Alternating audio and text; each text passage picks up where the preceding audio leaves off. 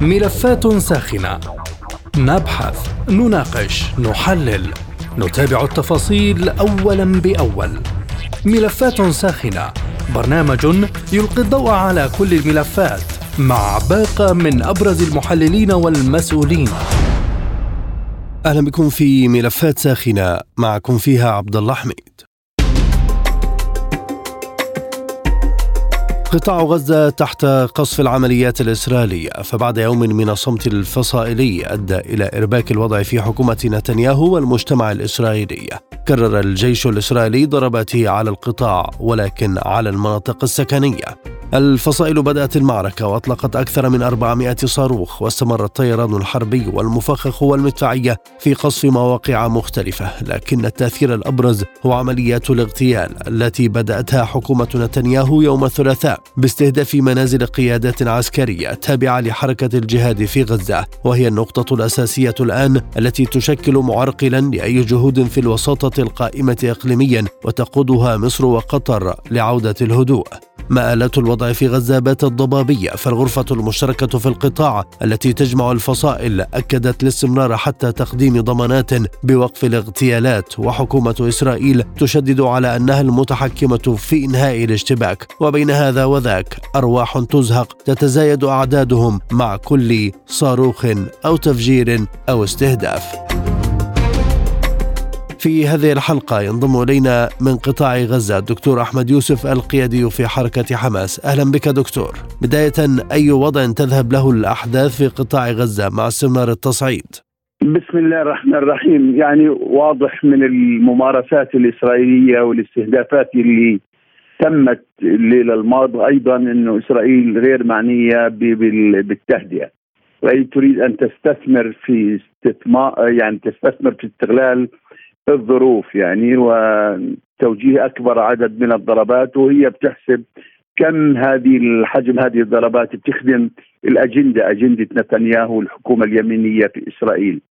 أنا يعني أعتقد إنه المساله رغم الحديث عن إمكانية توقيع اتفاق والتوصل إلى تسوية أو تهدئة أعتقد إن المساله تظل الأمور في حالة احتقان يعني لأن إسرائيل ونتنياهو سياسات إسرائيل يمينية لم تعطي آه، فرصة لأي تهدئة يمكن أن تستمر طويلا. هم يريدون يعني يستثمروا في قضية القتل والدم الفلسطيني لأنه هذا اللي بيعطي اليمين الإسرائيلي قوة دفع واستمرارية في الحكم. لذلك ما ما يجري الآن هو استمرار لنهج يعني تعودنا عليه آه، مع نتنياهو لأكثر من عشرين عام. نفس الممارسات ونفس أسلوب القتل ونفس الجرائم وجرائم الحرب وجرائم بحق الإنسانية. كلها انتهاكات للقانون الدولي وللأسف هناك تقف أمريكا هي ضامن آه، لإسرائيل ألا يطالها أي شيء أو عقوبات آه، دولية أو أي يعني شيء يمكن أن تتعرض من خلاله إسرائيل لتهديد حقيقي. المسألة سوف تستمر حتى لو وصلنا إلى تهدئة اليوم أو غدا. ستستمر الأمور لأنه بعد أسبوع هناك تحريض كبير في موضوع مسيرة الإعلام. وهذه أيضا عنوان آه، تجاهر به دائما القوى الصهيونية الدينية. ولن يستطيع نتنياهو أن يوقف مثل هذه التحركات. لذلك أعتقد أن المشهد سيستمر. ربما يتسع وربما يهدأ لبعض الوقت لكنه المشهد سيبقى يعني على الحالة التي عليها هناك دائما ممارسات وجرائم ترتكبها إسرائيل بحق المقاومة الفلسطينية سواء في الضفة الغربية أو قطاع غزة. ستبقى الأيدي على الزناد وسيبقى هذا المشهد مشهد المواجهات وقضيه الاغتيالات وإطلاق الصواريخ مشهد سنعيش معه لفترة قادمة إلى أن تصل إسرائيل لقناعة إنه هذا لن يؤتي لها بالهدوء والاستقرار التي تطلبه وتصبح الأمور هذه التوترات وهذا التصعيد المستمر مهدد لمستقبل وجود هذه الدولة من ناحية تراجع اقتصادياتها وأيضا تراجع المواقف بعض الدول التي كانت تدافع عن إسرائيل وتنافح عن سياساتها العدوانية تجاه الشعب الفلسطيني فنحن يعني لن لن من وجهة نظري إن الأمور لن تهدأ وإن حتى توصلنا إلى تسوية أو تهدئة في الأيام أو الساعات القادمة. من يفرض المعادلة الآن على الأرض مع استمرار سياسة الاغتيالات ضد قيادات في حركة الجهاد؟ أنا أعتقد إنه يعني المقاومة هي الكرة في ملعب الإسرائيليين لأنهم من ابتدأوا العدوان ومن مارسوا القتل وسفك الدماء وبالتالي الكرة في ملعبهم. المقاومة ردت بالقدر الذي تستطيع لكنه إذا يعني لم تصل إلى تسوية أو تهدئة يمكن الاتفاق عليها وتلتزم فيها إسرائيل. أنا أعتقد ستظل المعركة مفتوحة والمواجهات لن لن لن تهدأ بالطريقة التي تريدها إسرائيل. سيظل هناك أيضا ردات فعل قادرة على إيجاء أن توجع الطرف الإسرائيلي سواء في الضفة الغربية في القدس أو حتى هنا في غزة يعني. ما هي خيارات الفصائل؟ إذا اعتبرنا أن إسرائيل تغتال قيادات في الفصائل وعدد القتلى من المدنيين زاد عن 25 الفصائل لم تقدم كل ما لديها لا زالت يعني في جعبة المقاومة الفلسطينية الكثير من القدرات الرد وأيضا الردع لإسرائيل. يعني معروف واضح إنه ما ما جرى خلال اليومين السابقين لم تكن كل قدرات المقاومة لا زالت هناك في جعبة المقاومة ومستودعاتها الكثير الكثير من أدوات الرد الذي يمكن أن توجع هذا الكيان المحتل. لذلك أعتقد إنه يعني إذا لم يتم التوصل إلى تهدئة ترضى بها حركه الجهاد الإسلامي ولا زالت يعني الأيدي على الزناد لا زالت حماس لم تقدم كل الضغط المطلوب من طرف الإسرائيليين يعلمون إنه من خلال رصدهم للمواقع ولطبيعه الصواريخ التي أطلقت أنها لا زالت عبارة عن قدرات لطرف مقاوم موجود في المشهد وفي الساحة لكنه القدرات الأكبر لا زالت لم تستخدم بعد. وأنه ما لدى المقاومة تعرف إسرائيل إنه أكبر من ذلك بكثير ويمكن تطوير أشكال المواجهة لطريقة توجه إسرائيل بطريقة أفضل وتوجه نتنياهو. وإسرائيل لا تستطيع الصمود والاستمرار في حرب مفتوحة لفترة طويلة ولذلك هي أحرص الناس على التهدئة. وإحنا بانتظار ما يمكن أن ينتهي مشهد المفاوضات في القاهرة إلى يتوصل إلى تهدئة. أن أن تكون هذه التهدئة ب يعني قادرة على إقناع حركة الجهاد الإسلامي أن هذا الحل آه، سيلجم الاحتلال على آه، ويدفعه لاحترام ما تم التوقيع عليه في القاهرة. طيب سبق أن غدروا بعد خضر عدنان بالاتفاق أو التهدئة. الآن الأمور هذه لن لن الطرف المصري أصبح محرجا يعني وأصبح تأكله ألسنة الناس في كل العالم العربي وأنه هو الذي وقع الاتفاق الذي يعني غدرت به إسرائيل. دكتور أحمد ما هي الشروط التي وصلت الوسطاء من جانب الفصائل حتى التوصل للتهدئة؟ يعني هم ربما الشرط الأساسي هو التوقف عن سياسة الاغتيالات. هذه سياسه عندما يعني بيضغط اليمين الإسرائيلي على مواصلة مثل هذه السياسة وهذه السياسة إذا استمرت ستطال الجميع لن يجد لن تقتصر المسألة على الاستفراد بقيادات في الجهاد الإسلامي لأن إسرائيل سبق أن هددت أيضا حماس بالعودة لل لسياسة الاغتيالات. هذه السياسة أعتقد انه لن يسلم أحد بالتهدئة الا إذا التزمت إسرائيل ووقعت شيء مكتوب أمام الأطراف الدولية اللي موجودة سواء القطريين أو الأمم المتحدة أو الطرف الأمريكي أيضا المتابع لمسألة التهدئة. هذه الأطراف كلها يعني أعتقد إنه وهذا ربما لأنه مصر أكثر الأطراف أصبحت في وضعيه في وضعية محرجة يعني أن تطلب شيء مكتوب ولو إنه إسرائيل لم تعهد سابقا ان أن تعطي يعني تعهدات مكتوبة لأي طرف يعني لكن هذا أعتقد إنه هذا الشرط إذا لم تصل قيادة الجهاد إلى قناعة إنه الإسرائيليين سيلتزمون به أعتقد إنه التصعيد ربما يصير وتتوسع دائرة المشاركة آه، بالمواجهات إلى حضور أوسع لحركة حماس مما هو قائم حتى الآن ما حدود توسع دائرة المعركة وتكرار صواريخ من جهات مختلفة؟ كل كل شيء وارد لكن كما قلت إنه هذه المعركة إذا بدها تتوسع أن تصبح حربا فتو لابد أن ترتبط بعنوان كبير يجمع شمل الأمة ويجمع شمل الفصائل ويجمع شمل الساحات.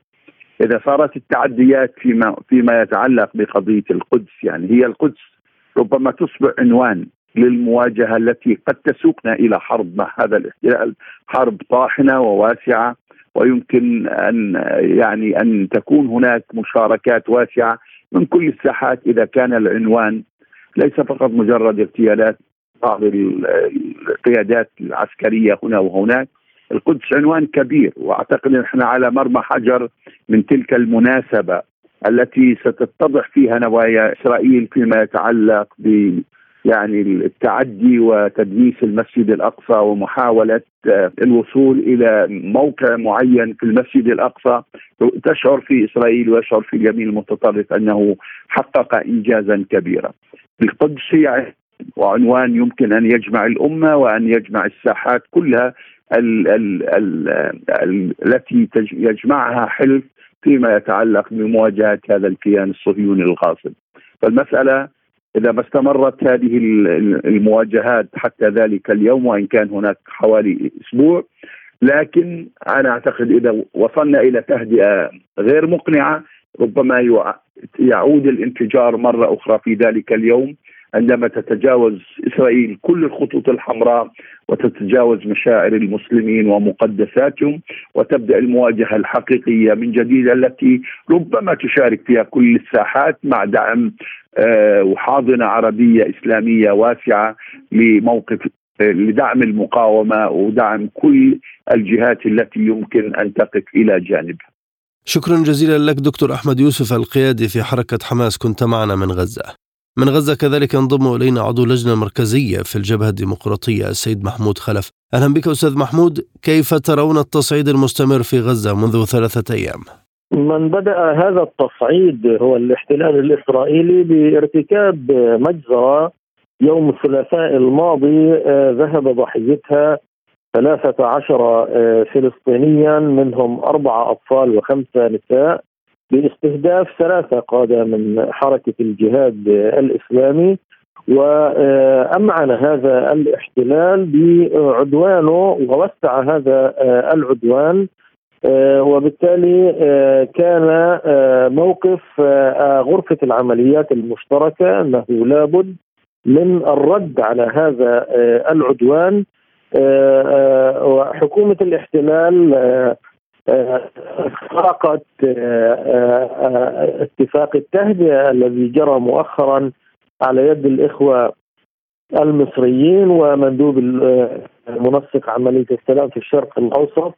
آه، وبالتالي الاحتلال الإسرائيلي هو من يتحمل مسؤولية التداعيات التي جرت نتيجة العدوان والمجزرة آه، التي ارتكبها وتوالت آه، آه، إجراءات الاحتلال ومجازره باستهداف مزيد من الشقق السكنية ومزيد من أبناء شعبنا الأبرياء سواء في خان يونس وليله أمس في شقة سكنية في أبراج مدينة حمد راح ضحيتها ثلاثة من أبناء شعبنا الفلسطيني آه، آه، وبالتالي الاحتلال الإسرائيلي يحاول أن آه، يعني يثبت معادلة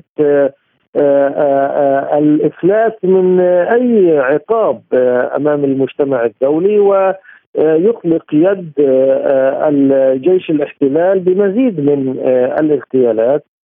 هذا ما يعني دعا لأن الأمور تدهورت بشكل أكبر رغم أن هناك بذلت جهود يوم أمس من الإخوة المصريين والقطريين والأمم المتحدة من أجل الوصول إلى آه، تهدئة هذه الاغتيالات كيف تؤثر على مواصلة الفصائل للمعركة؟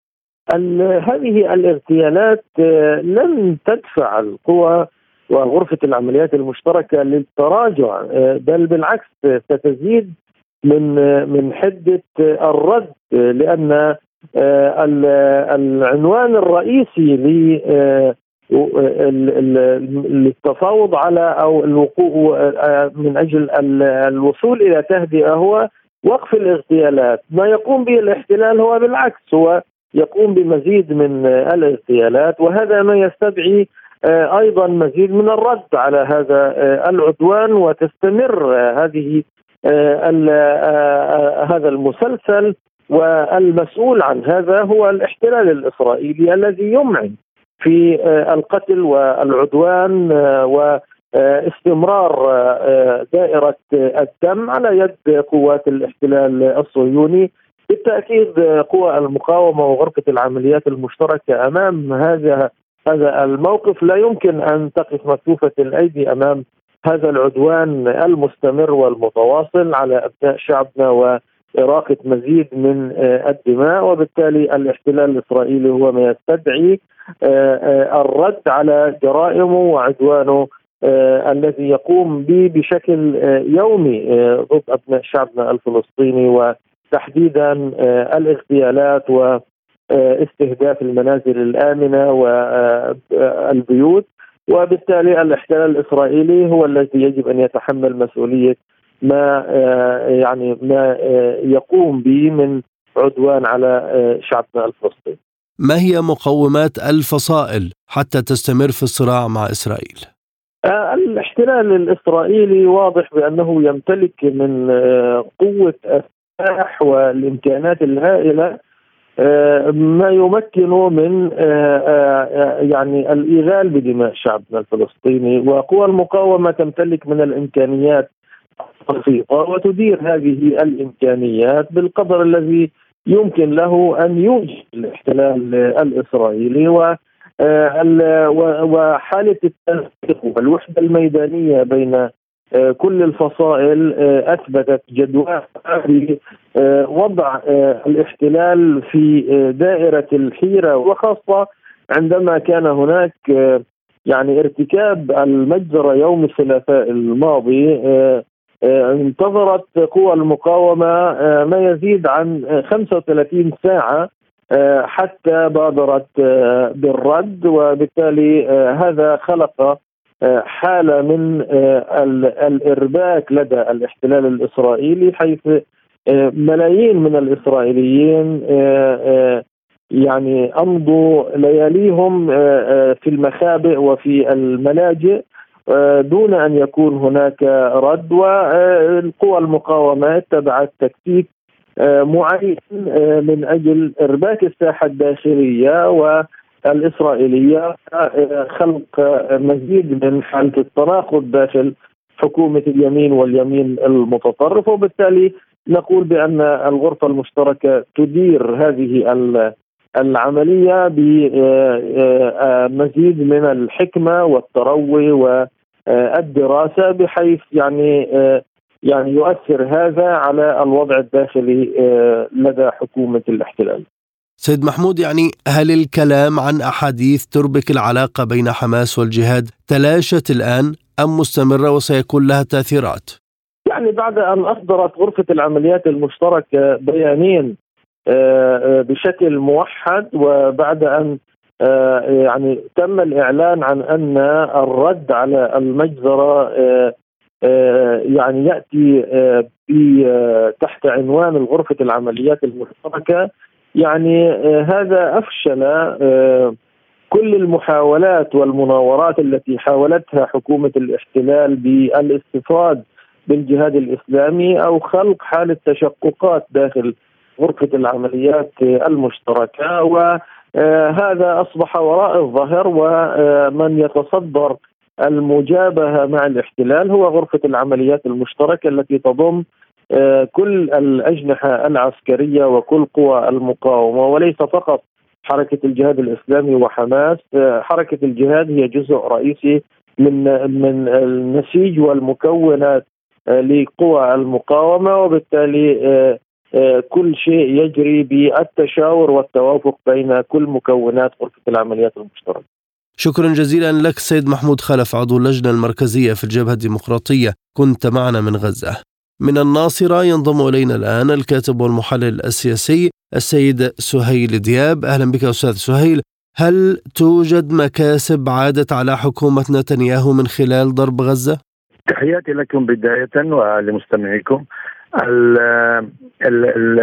المشهد الآن آه، هو آه، أن نتنياهو آه، يقع تحت طائلة أسئلة عديدة في داخل المجتمع الإسرائيلي سواء من الجانب السياسي أو الجانب العسكري. والسؤال المركزي المطروح في المجتمع الإسرائيلي هل كان من الضروري الدخول بمثل هذه المغامرة التي لن تجلب له شيئا؟ فيما بعد في توازن القوى بين آه، المقاومة في غزة وبين آه، الجيش الإسرائيلي.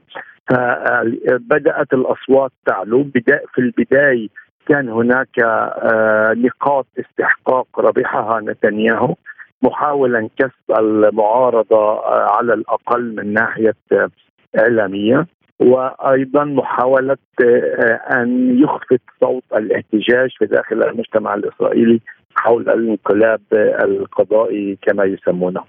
آه، ولكن سبحان ما آه، بدأ يتحول الأمر مع آه، إطالة أيام الصراع وإطالة أيام الاشتباك إلى المزيد من الأسئلة الصعبة الموجهة لنتنياهو ولحكومته. وهذا الأمر سيزداد على ما يظهر في الأيام القادمة. وكل ما يريده نتنياهو الآن هو الخروج من هذه الجولة مع صورة نصر بين قوسين ما يسمى الأمر الذي لم يحصل عليه حتى الآن. وأيضا المقاومة تعمل جاهدة آه، لأن تجهض مثل هذه الأهداف لنتنياهو. ما حدود استمرار إسرائيل في مواصلة ضرب القطاع متى تتوقف؟ سيناريو الأفضل للحكومة الإسرائيلية آه، آه، آه، ان أن أن يكون الأمر سريع عاجل أن يبقى برد فعل من فصيل الجهاد الإسلامي ولا يتطور إلى الفرق الفصائل المختلفة الإضافية خاصة حماس هو يريد نتنياهو أن يبقي الصراع في ساحة واحدة وهي غزة ويعمل جاهدا لمنع إمكانية هناك وحدة ساحات سواء من لبنان أو من سوريا أو من أي طرف آخر. بما في ذلك الضفه الغربيه وفي داخل المجتمع الإسرائيلي 48 آه، هو آه، هذا السيناريو المفضل لنتنياهو. السؤال هل يستطيع أن يسيطر على مجمل الأحداث؟ آه، الجواب هو لا لسببين. السبب الأول أن المقاومة الحالية لا تريد إنهاء الأمر إلا باتفاق ومكاسب واضحة للمقاومة. والأمر الثاني هو أن أي غلطة إضافية لأي ضربة غير آه، مدروسة لإسرائيل في غزة آه، ستحضر آه، ردود فعل عالمية معارضة لمثل هذا العدوان خاصة من قبل الدول العربية التي حتى الآن عملت على لعب دور الوسطاء أو أو إيجاد الطرق لحلول وسط إدارة المعركة الآن تأتي من غرفة العمليات المشتركة فهل نقطة الفصل بين حماس والجهاد فشل فيها نتنياهو؟ برأيي أن آه، المقاومة لم تقل كلمتها الأخيرة لا بوسع الرد ولا بوسع آه، المقاومة آه، كانت وتصرفت بدقة متناهية وبتكتيك واضح. آه، أعطت أكثر من 36 ساعة بعد الاغتيال السياسي لعائلات الشهداء الفلسطينيين الثلاثة من الجهاد الإسلامي وهذا الأمر أربك كثيرا الأجهزة الأمنية والسياسية في داخل إسرائيل هي آه، قامت بخطوات مدروسة عينية. الجواب حتى الآن لم يكن كما كانت في بعض الأحيان في السابق عاطفيا أو آه، آه، فشلة خلق كما يقولون. وإنما أكثر بردود لها بعد ومعنى سياسي في الوسع والمكان. هل هذا هو كل ما تستطيع أن تقوم به المقاومة؟ الجواب واضح لا لا من حيث الإمكانيات ولا من حيث وسع الرد سواء الوسع الفصائلي أو الوسع في الساحات فلذلك الموضوع مرهون بتطور الأحداث في الساعات القادمة العودة لسياسة الاغتيالات ما الهدف منه وهل هو إرضاء للوزير بن جافير وأقصى اليمين؟ كل العملية كل عملية نتنياهو جاءت لأهداف وحاجات سياسية محضة لم يكن ولم تكن أي حاجة أمنية لمثل هذه العملية وهذه الاغتيالات. والبرهان على ذلك أن الطلب جاء من نتنياهو ومن الأجهزة السياسية ولم يأتي من الجيش أو الموساد أو الشباك أو أي أجهزة أمنية إسرائيلية أخرى. هذه العملية لها حاجات سياسية محضة فقط آه لإنقاذ إمكانية إنقاذ آه، حكومة نتنياهو أمام حلفائه اولا أمام المجتمع الإسرائيلي بتخفيض صوت آه، المعارضة الرسمية بالكنيست أو المعارضة الشعبية في الاحتجاجات في الشوارع الإسرائيلية. جاء أيضا للتخفيف وتحويل الرأي العام بإمكانية تغيير الاستطلاعات ونتائجها التي أجمعت خلال الثلاث أسابيع الاخيره لوصول نتنياهو إلى الحضيض من حيث الاستطلاعات في الرأي العام. آه، وصلت إلى أن 67% من المجتمع الإسرائيلي يرى أن اداء نتنياهو وحكومته هو سيء جدا آه، خلال الأربع أشهر الاخيره فلذلك آه، الأهداف كانت أهداف سياسية والاغتيالات السياسية هي تهدف لإسكات بعض أصوات آه، الفاشية بداخل حكومة نتنياهو وأيضا ليحاول ترميم شخصيته وشعبيته بعد كل المعطيات الأخيرة سواء في غزة أو المناطق الإسرائيلية هل نجح نتنياهو في تحسين صورته داخليا بعد أزمة الإصلاحات القضائية؟ علينا أن ننتظر آه، آه، يوم أو يومين بعد انتهاء هذا هذه الجولة. ولكن بشكل عام كل وسائل الإعلام اليوم في إسرائيل بشكل إجماعي السؤال المركزي المطروح أمام الضيوف آه، القنوات الإسرائيلية هو ماذا استفادت إسرائيل؟ وهل هذا سينهي الأمر؟ وماذا بعد؟ ماذا بعد ثلاثة أشهر؟ ماذا بعد سنة؟ ماذا مع آه، قطاع غزة لاحقا؟ ماذا مع القضية الفلسطينية لاحقا؟ وهكذا من الأسئلة.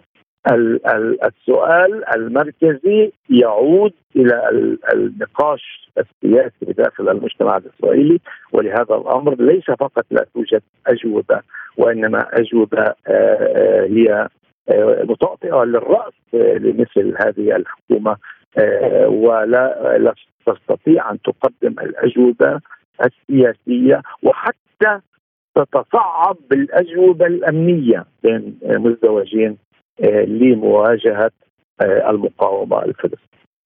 شكرا جزيلا لك أستاذ سهيل دياب الكاتب والمحلل السياسي كنت معنا من الناصرة. مستمعينا بهذا نصل وإياكم إلى نهاية هذه الحلقة من برنامج ملفات ساخنة. طابت أوقاتكم وإلى اللقاء.